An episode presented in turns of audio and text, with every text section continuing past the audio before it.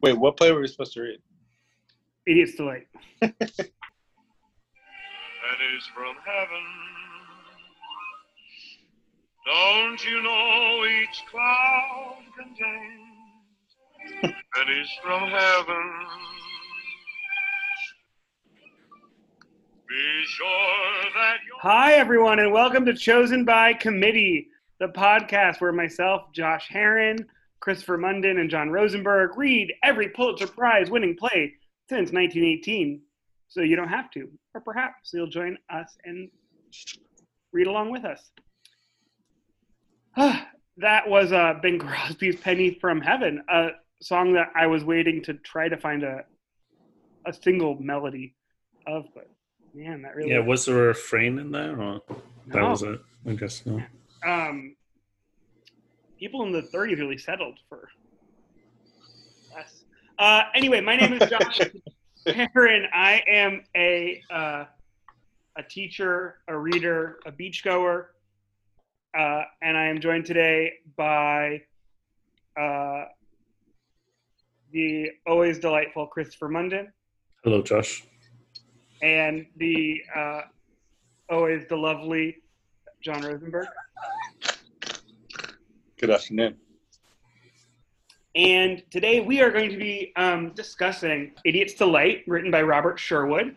It's the first of three plays we'll be reading in the next few weeks by him, um, because he re- won three Pulitzers uh, in sort of rapid succession, which is interesting because he's not someone that we really like know about. Um, No, so it's it's sort of it's gonna be I think interesting to see like this playwright who at the time was like must have been a pretty big deal and has sort of been lost to um to time. yeah, I think that's an interesting thing for me about doing this project. Is like, if you took a course in theater history, you would read like great playwrights, great movements, like stuff that wasn't necessarily the most popular thing at that time, but like is seen as somehow important. And we're getting a glimpse of theater history that is like what people are going to see in the theater on Broadway in at that time. Right. Yeah. So Idiot's Delight is written in 1936 on the cusp of World War II, but a few years before really World War II breaks out. Which is interesting because the place the play really like uh, sort of pre-imagines uh, a situation in which World War II could break out. Um, in this play, it's sort of imagined to be led by the Italian fascists. Chris, do you want to give a, a, a summary of the play? I don't think it's like super complicated. Um, I mean, it's apart from the fact that World War II breaks out early, it's it's, it's a strange plot, right? They're in a Italian resort hotel, Italian Austrian Alps, and um, it's managed by an American who has been in like Biarritz or places like that managing hotels, but they have very few visitors because of the political situation. And then they get a busload of visitors who can't cross the border.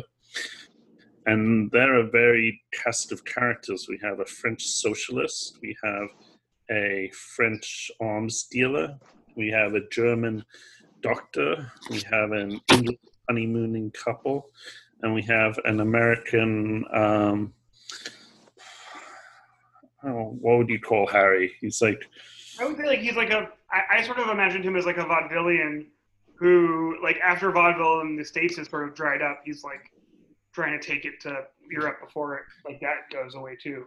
But he's like so a bring round six blonde dancers on a tour of Europe. Yeah, and it's also important. The French arms dealer has a Russian, uh, Irene, Irina, uh, his sort of Russian paramour. And I think also important is that the hotel seems to be not super popular because of the political situation and the location, but in my mind, it's sort of also like not quite. It's like five star hotel that's like not quite like right. Yeah, Uh, he he calls out in his introduction, in his like description of the set, he calls out a line that he later mentions, right? Uh, that someone later mentions. Irina calls it like a, what does she say? A haunted, or it's horrifying, or like a quiet horror, something like that. I don't know. I was trying to find like allegory. Um, what is he seeing as about the political situation, about the the different characters? And I was struggling to do that. Did you have? Did you read it? Or were you trying to read it in that sense? I don't know if I, I think I sort of like music. I almost I imagine it like I think this actually would be an amazing musical. Uh, but I, I think of it as sort of a romantic comedy set in like in the back like set with the background of World War breaking out. And I can't tell if I'm giving it too much credit, but I think it's really smart in that it like shows how mundane and stupid like wrote like the traditional plot of like what that might be like how insignificant like romance or like seduction or any of the sort of the like petty things that go on day to day when like massive destruction is about to happen because i think the play like the plot is sort of like flimsy and stupid but i don't think any flimsier or stupid than some of the other comedies we've read but i think that the dissonance between the plot and what's happening around them is fascinating. Because maybe the mainstream of the plot ends up being that Harry, this uh, vaudevillian like impresario, I don't know, ends up knowing Irina from when she wasn't like a countess as she claims to be. She was like a touring Russian dancer who we had a one night stand with in Omaha in 1925. Yeah. And she some she has a League of Nations passport. She is unable in the end to cross the border into Austria. This is before the Anschluss. Cross the border into Austria, and Harry gets off the bus or off the train and comes back and sees her, and they have like a romantic thing at the end, kind of. But then bombs explode, and it ends in like um, I don't know, Doctor Strangelove style. Yeah, I it reminded me of um, I don't know if you've ever seen Cabaret. Um, the movie's lovely, but the stage play I think is really effective. And one of the things that's really effective about it, especially the first time you see it, is you're sort of like swept up in how great this musical is. And the songs are so great and the story is really interesting. And like under the under the current of it is the Third Reich coming to power. That's like this. Um, depending on the production, that can be either like B plot or it can be really the main plot. Um, but sort of the gut punch of the show is that like that while Germany was like descending into fascism, um, there was this like decadence that like allowed people to ignore it. Um, and I sort of think that that's where this play succeeds in that I can imagine even like seeing the destruction of war, um, having a lot of fun watching it. Uh, and I think the characters are sort of delightful. And then the ending, I think, is a real, it could be staged as a real gut punch. So I, I really love this play. Um, I would love to see it staged. What did you think, John? Um, I I think I, I was just more interested to hear what you two felt about it. Um, I thought I thought it was uh, so. Christopher, you didn't really care for it. I didn't hate it, but no, it didn't. It didn't carry me away. I mean, I think it's a tricky one because we know how the war comes about, Uh, and and so it's hard to. For me, it was a little hard to get into that counterfactual. It was also. It felt very like. I mean, it's strange that it won a Pulitzer as a great as like an American play and showing something about contemporary America, it did seem to me like an American view of Europe. None of the national Europeans felt. I didn't get a I didn't get a feel for for them, and I didn't get a feel that these are people who come from a different culture necessarily, like you do in say like Katherine Mansfield's notes from a German pension, or like um, and I think Hemingway's Farewell to Arms, which has like scene in maybe the Italian Austrian Alps too. Um, and no, I didn't feel like these were well drawn British or French or German people or Italians. Um, and then I thought, like, just politically, it, you know, it's drawing parallels to uh, Guns of August, like the descent into World War One, and it's kind of like putting, you know, Italian German fascism and like French and English militarism perhaps on like the same standing, and it's all just like these. We're all military people. We're just like bound to fall into war. I don't know. And considering like how World War II did begin and how like much of a kind of a national myth it is in in England and in the United States as kind of like a Star Wars good against evil it was that like rang strange to me. And then the plot was was fine. Um, it was fine. I didn't hate it. I, but yeah, I had qualms. Huh. I mean, I, I really enjoyed the play. I, I felt like uh, I felt like it was told really well. I thought the the setting was very very good. Um, I thought his use of expos how he dealt with exposition was done really well. I also appreciated the 1936. He, as I'm sure a lot of people did, probably culturally as well, saw war coming Mhm. and I thought it was very interesting his imagination of what it could be, and I, I thought that was I don't really remember ever reading something like that. Like, uh, I read you know, like- H.G. Wells's um, War in the Air or something like that, which is like 1910 or 1905, something like that. But it's about the coming. It's about the war that's about to happen between England and Germany, Mhm. and it's before World War One happens. got it. Yeah, I I really enjoyed this play. I thought like I thought the introduction of characters. I really loved that a lot of it was in Italian and I couldn't understand. I loved that the orchestra was there. It was sty- stylistically, it was a very very good play. I felt like it's very interesting that what it reduced to at the end, I didn't fucking see that coming. Like for it to be like, I know you, girl, girl, where do I know you from? And it, you know, like for these two people to meet, I, I hadn't, Josh, I hadn't thought about that idea of that the almost ridiculous nature of that relationship is the author's commentary on on love. That's kind of what I heard you say.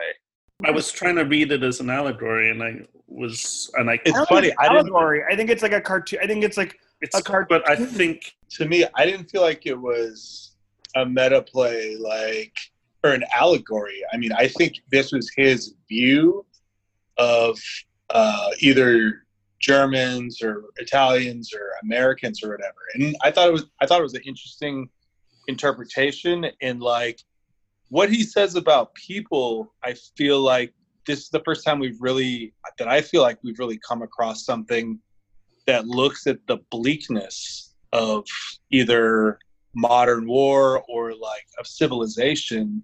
You know i think there's been other plays that you know the topics are heavy but this one really just like points a finger at like at uh, the brutality of war and just almost just the idea of nationality being you know it i feel like at some character at some point some character says it really doesn't matter what you are like because the arms dealer when he's with the french he's french when he's with the germans he's german like um there's the one passage that let, let me just say real quick Yeah. the passage that irene irina has where she has the break with the arms dealer when she Yeah. describes the that's a good scene. That's a good scene. that shit is fucking heavy and it was it was it was very very beautiful and like you know him about to die, thinking, "Oh, well, at least my wife and my son are safe." No, they got you know, and for the character to be like, "No, they were blown up, and you know, and their entrails were mixed with others." I thought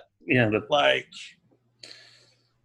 yeah to me the, the play wasn't I, I don't feel like his intention was to create people out of characterizations of nationalities but i thought it was interesting that the german scientist was so dedicated to science until germany went to war and it's like no i'm going to go be you know poison gas or yeah, disease. Yeah. I Um, thought that I thought that the author has a very very bleak view of like the course that humans are headed in, but at the same time he has this belief in there's there's like a positivity to it that I thought was very interesting. So remember your criticism of one of the political plays you read, where like um, the author was just condemning politics in general, and and it seemed like a very conservative way of looking at it. Oh, oh, sorry, real quick. It's it's reg- right. It was regarding the both your houses. both your houses, But right? I, I did So I like guess- the author wasn't condemning all of politics. You know, it was it had a very clear viewpoint of the idea of corruption or whatever. But please go ahead. so this felt similar to me and like maybe i don't know you know i've been brought up on um, living in england and moving to america you you you know you come from like churchill to saving private ryan you know and like but to be like world war ii or this coming war is caused by like condemnation of universal bleak human nature when like it's set in fascist Italy and it talks about like fascist Germany and we're seeing and there's even mention of like uh of like treatment of Jews by Germany. Like I don't know, go fuck yourself. Like I mean, I think I that's don't, wait, wait, wait, but but I think it's very important to point out that like the Italians start the war. The Italians go and bomb Paris. The the Frenchman speaks out, being like, "You all are barbarians for doing this," and they take him out and shoot him. So I mean, I feel like we don't know I if don't- France did something first. no, no, like it's right. But but I I understand what you're saying. But like, I think I think it was very fucking cool that like before the war happened, it was like to me it was it didn't feel like the author is being like everyone everyone's bad. I- I don't think it was saying that. I don't feel like it helped fascists that he gave a pass to the fascists at all. He didn't give a pass to the fascists. And I No, he think- absolutely didn't. I don't think he gave. I don't even think he. And I think he didn't equate, for example, like socialism with fascism. No, he didn't. I don't think. He, Um, I don't I'm think. not sure if he didn't. I'm not sure if he didn't equate like socialism with arms stealing. I don't. No, he didn't. I, don't, I think. I, think Quillery is the most sympathetic character in the play. Absolutely. So yeah, that's perhaps true, but like the universality, he would have gone for socialism instead of militarism. it's, it's interesting you say that, Josh, because I felt like the two most sympathetic characters are the guy that cleans the ashtrays in the The in the hotel. I like that. You know, was that Bugsy or something like that? Dumpy, Dumpsy. Yeah, Dumpsy. That's a great character name too. It was it was him and the French dude, and like I mean the British, like they were on their honeymoon. Like they're the, what what could they do? You know what I mean? Like, um, I yeah I. I, I, I respect how you feel about it, Christopher, but I had a very, very different experience with it. I, I thought it was fascinating and like I mean, it's one of the- definitely fascinating as a but it's also timepiece. I mean for me oh go ahead josh well, also the play couldn't. I mean, I think to Chris's point around like causality or or sort of the like I think what's so interesting is that it was written in 36, right? Yeah. This couldn't have been written in 41, 42, like or even 39. Oh, anytime. Yeah, no. Yeah, like it's it's really like uh I mean I think that's why I'm like dying to see a production because I think that like a director that's smart like a really smart director could like play with that in some really interesting ways. it's weird it reminded me of whatchamacallit the dude that makes the movies that are precious Richard Linklater? no no different type of precious what's his name the the Inglorious Buda- Bastards. No, no, no, the Grand Hu- uh, the Grand Oh, Budapest Wes Hotel. Anderson. Oh, little sort of. This reminded me of like like an antecedent. Or is antecedent before or after? I forget. Press or pre- precedent. but like this to me is the source material for like the Grand Budapest Hotel. Like I like that. but I, I felt like just it being in a hotel, this big expansive window where you could see all the different countries, the people that come in, like um I, I thought it was I thought it was written really well and I thought that it got so strange with the orchestra and it came back later to play and then the women dancing like it was a strange fucking spectacle. There was some strange scenes in it. Yeah. Did like that, like second act, where it's like, can we do a performance tonight? Right, and and like as they're doing the performance, the Italian bombers are taking off to go bomb Paris. It would know? be such a good musical. This would be such a fucking fu- yes, yes. What- I feel like you say that whenever we read a bad play. That- can, I, can I ask Josh? I haven't said it once. Let You me ask, said that for multiple plays. No, let me ask this, Josh. Hold on, before you two fight about this. Like, what about it would make an interesting musical for you? I think it's about that like just juxtaposition. I think musical theater can like take a sort of thin plot and like enhance it a little bit. Um, and I think that like there's something about, and I think it can like also help like hint at some darker themes simultaneously. Uh, so I think that you could have a lots of stuff with sort of the different couples that could have like I think just the way it's like plotted that you could have like the cherries could have a really fun song. The blondes have like a couple numbers. Um like I think uh Irina and like Harry could have a couple really great songs. And I think you could also play along with like the lightness of the music of like what's inside the hotel with maybe Mhm. like darker musical themes about what's happening outside the hotel. Mm. Um, There is a lot of music in the play. there is. I would, as I, I think it just it feels like it's plotted like a musical too. Well, it's interesting is why do you? I, I don't know if either of you are interested in this question, but why did it have to be that Harry knew Irina from years ago, or Irene from years ago? I don't know. Like, What's I- going that- on with that plot? I didn't really. I, I thought it was fascinating the idea of like a white Russian who like, you know, it was interesting that she told she changed her story a number of Yeah. times in her origin. I thought that was fascinating, but she almost got reduced to a chick that he fucked in a hotel. That like she remembers the room number. I mean, I think it's like he's not. I think that it's smart to keep the play over a tight period of days or one day. And I think there's no other way to get her. Like, she's so sophisticated. I mean, it's saying the same thing. It's like, I don't see Irina falling in love with Harry in one night. Certainly, but if she loses her transit across the border and then sees him as an opportunity, or like he sees her, do you know what I mean? Like, Why would he be into her? I think it's more actually for that. Like, I think it's more like. Like, why would yeah, I mean, I, I I thought the I thought the I loved the play, but like the it was a little tenuous for me that they banged in Omaha. Yeah, I mean, I think it's like stupid. I think it's like I think there are some there. Yes, uh, that was one of my favorite parts. I'd have. To say. I don't know, just like it was. I didn't expect it. I don't know what. It, I think because it's peculiar, and I mean, maybe he was just struggling of what the hell do I do with this? Well, I it, so I thought about this a little bit, and I I saw it as the collision of like the two stories. I wonder if something like this happened to him, because like Yeah, that makes know, I- sense. I, I you know I saw that he served in World War One and like uh, yeah, and he was like a man. It seems like he was a man who lived a number of places. Yeah. did but he live in me- Europe? I think he did, but to me there was something very personal about like I think he created a characterization of a woman perhaps that he knew.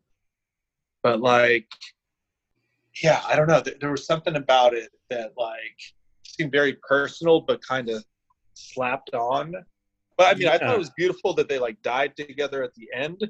But I was just like, Really? Is that how we're supposed to read it? The bombs are yeah, going with all the and then- bombs going off, yeah, they die. The French kill them. Well, I think they live. I love it. I guess you would you One of the, the moments I really loved was actually near the end with, with Dumpsy when they talk about, he has that moment of talking about um, becoming a soldier because the Yeah. fascists will feed his family. Yeah. He, like, I think it's one of those, like, where he does drop some of those, like, really horrific details. Um, Yeah, and I, and I felt. I felt like the the captain was an interesting character. You know, of like very gracious and at the same time he's got to murder the French dude. Um, I, I felt like the atmosphere of the play, if it's done right, must be fucking beautiful. mhm. How would you see it done right? What would what would be some attributes of that? I just feel like it's big. You know, it's like it's like a big, big space, and it's either you have a big glass uh, window that shows a reflection of the outside lightly on it. You know what I mean? But there, you know, there's people moving in and out a lot. Um, I just love how much of it is in another language, and it kind of puts you in there. Yeah, I yeah. Languages, yeah. There's some French. There's a lot of Italian. Yeah, it's I, I felt like it's the most cinematic uh, cinematic play. Cinematic, yeah, it's cinematic. Yeah. Was it made into a movie? Must have been. Yes, with uh, Clark Gable and Norbert Sh- Norma Shearer in Oh, nice. Wow, the wind released, um, and it features the only time we ever see Clark Gable sing and dance in a movie. Huh. Oh, because he plays Harry. Yeah, he sings and dances to "Putting on the Ritz." Nice. That's funny. I gotta say real quick, what I had never seen before in a play or I had never caught before is near the beginning with the Don character mm-hmm. when he's arguing with the with the Italian manager one of them gets angry, and in that moment of anger, he slips in exposition, and I'd never fucking thought about that before. Oh, is it You like know, that? it's What- like I What happens? he basically it's like stating like either time place or whatever but it's in a moment of frustration and anger that uh, that the information comes out so it's it's like hidden behind emotion Nice. and i'd never fucking seen that before and that's beautiful yeah, that's well done. I mean, he's Yeah. a he was a craftsman for sure. yeah on, on Oh, page playwright, 11 on page 11 at the bottom um, where it's uh, Pittaluga says, and you stop being so insolent, animal fetente. I pay you your money when I'm plunging myself into bankruptcy. Just to me, the author was able to just, it makes sense that in a moment of you just being so emotional, you'll just like state something. Right. I just, I had never fucking thought of that uh, as a playwright. And it was fucking great. Hmm. Yeah, I took a ton of notes on this play actually. What else? That it was unfair to the Germans. More blondes. no, I don't. That's not me, friend. Six blondes, fine. Twelve blondes, great. Right. The part about cocaine I thought was fascinating too. what was that again? Is on 25 when he's just talking about um, the effects of like going too far with cocaine and just like Mhm. delusions of grandeur. Like this dude to me, no, to me it was Oh like yeah, a, this person really has lived a life and has some type of grasp on the human condition and the either ridiculousness of it or whatever you want to call it. But like, saw like those cocaine delusions of grandeur as a metaphor for like, um, like the European powers as delusions of grandeur. That was good. And there was also the offhand line of he asks if the guy has ever done cocaine, and he's like, only at the dentist. like, what? well, I'm sure they use it as like a as a pain numbing thing. agent. or or maybe the doctor was like, "Do you want to smoke some cocaine with me?" I was thinking a numbing agent, but maybe that makes sense. Smoking it is the numbing agent. Ah, depends what you're trying to numb. So, who would you guys like to play in this? Wait, are you still talking about cocaine? I I was thinking um like either the there's two characters, the guy who cleans the ashtray and there's the other, is it Don? The Yeah. the guy who just like runs the hotel. No, I think that would be like a nice um you're there but you're you're almost like an observer to the action, but you're part of the action. I, I'd like that. So, for Sorry, let, I just I just want to jump in. I think something interesting though is like his characterization of Americans was not just one character, because the Don guy is just a total piece of shit in a different way than Harry is. Um, yeah, I realize I'm defending this play a lot, but go ahead. so, Chris, for your audition for that role, can I hear your American accent? No. I would play it as an English guy. You Or can't as- as someone who has a vague accent that's non Can, can I hear you in an American accent say, "I love skiing"? I love skiing. That's not an American accent. Um, You know that Chris is an excellent skier, right? I didn't. I mean, that makes sense. Yeah, he does like the diamonds. Who would you play, Josh? Oh Irina, no! one of the blonde girls. I would love to be one of the blonde girls. I, I mean, politically, I'm Quillery. Hmm. Uh, Harry And was also- feeling. But I think, also John is, count. I think John, John is Harry.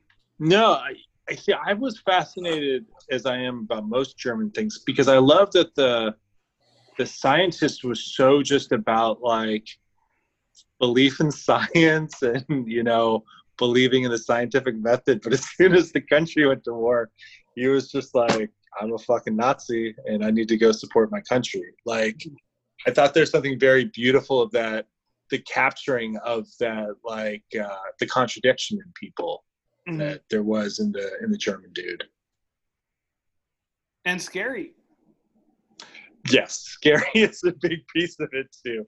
But I also love that he was so he was talking about science and he didn't realize that his experiments had to do with rats.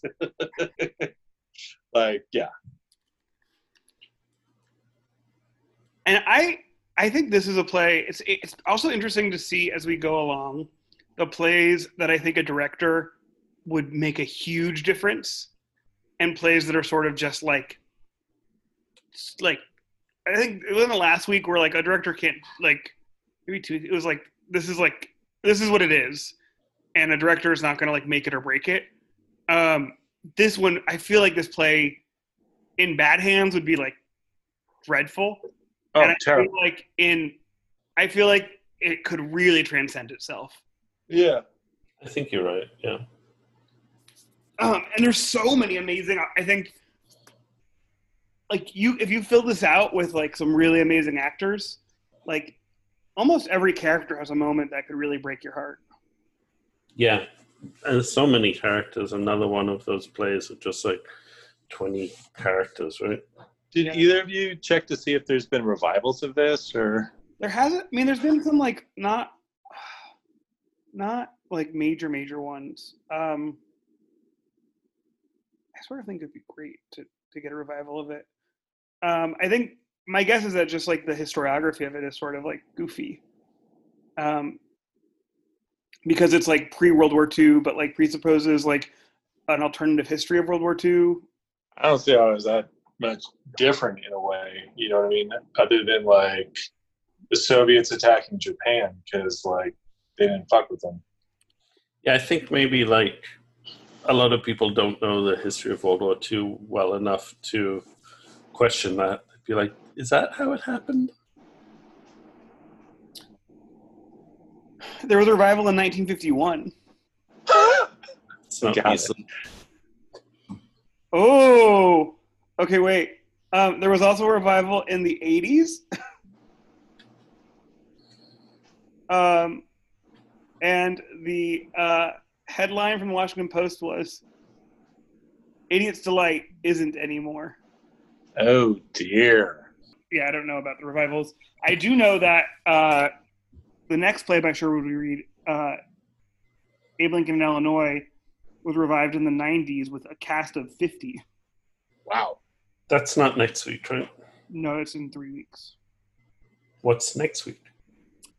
I'm glad you asked. Oh, we should like take a check on our predictions. Um, I was right because I said the Idiot's Delight would be war. Okay, but I thought we knew that. Yeah, but yeah, fine. And you I said it would be pro-German, which I think I'm right. Remember what you said, John? No, I can't remember what happened two minutes ago.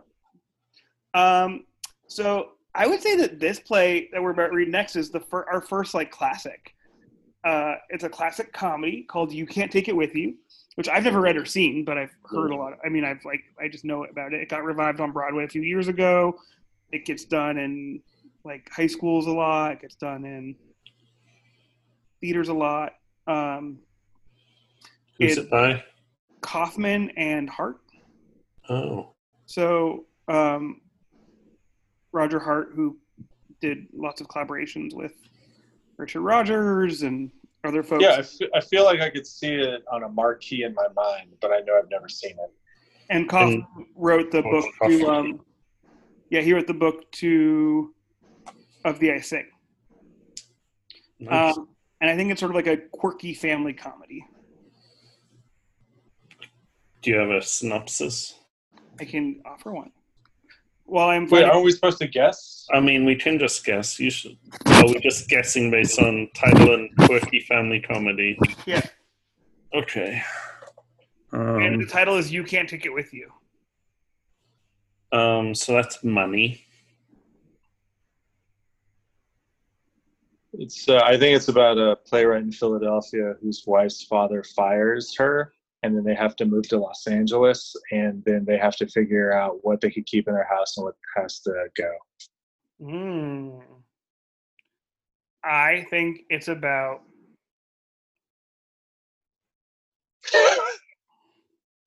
I think the family is um they're a family of professional like uh of waste management specialists. and they like and they're employed by people who like who are trying to like get rid of stuff by hoarders. And they All right. Well, we will read more about You Can Take It With You, talk more about it next week. Uh, say goodnight. Good night. is upside down. Trade them for a packing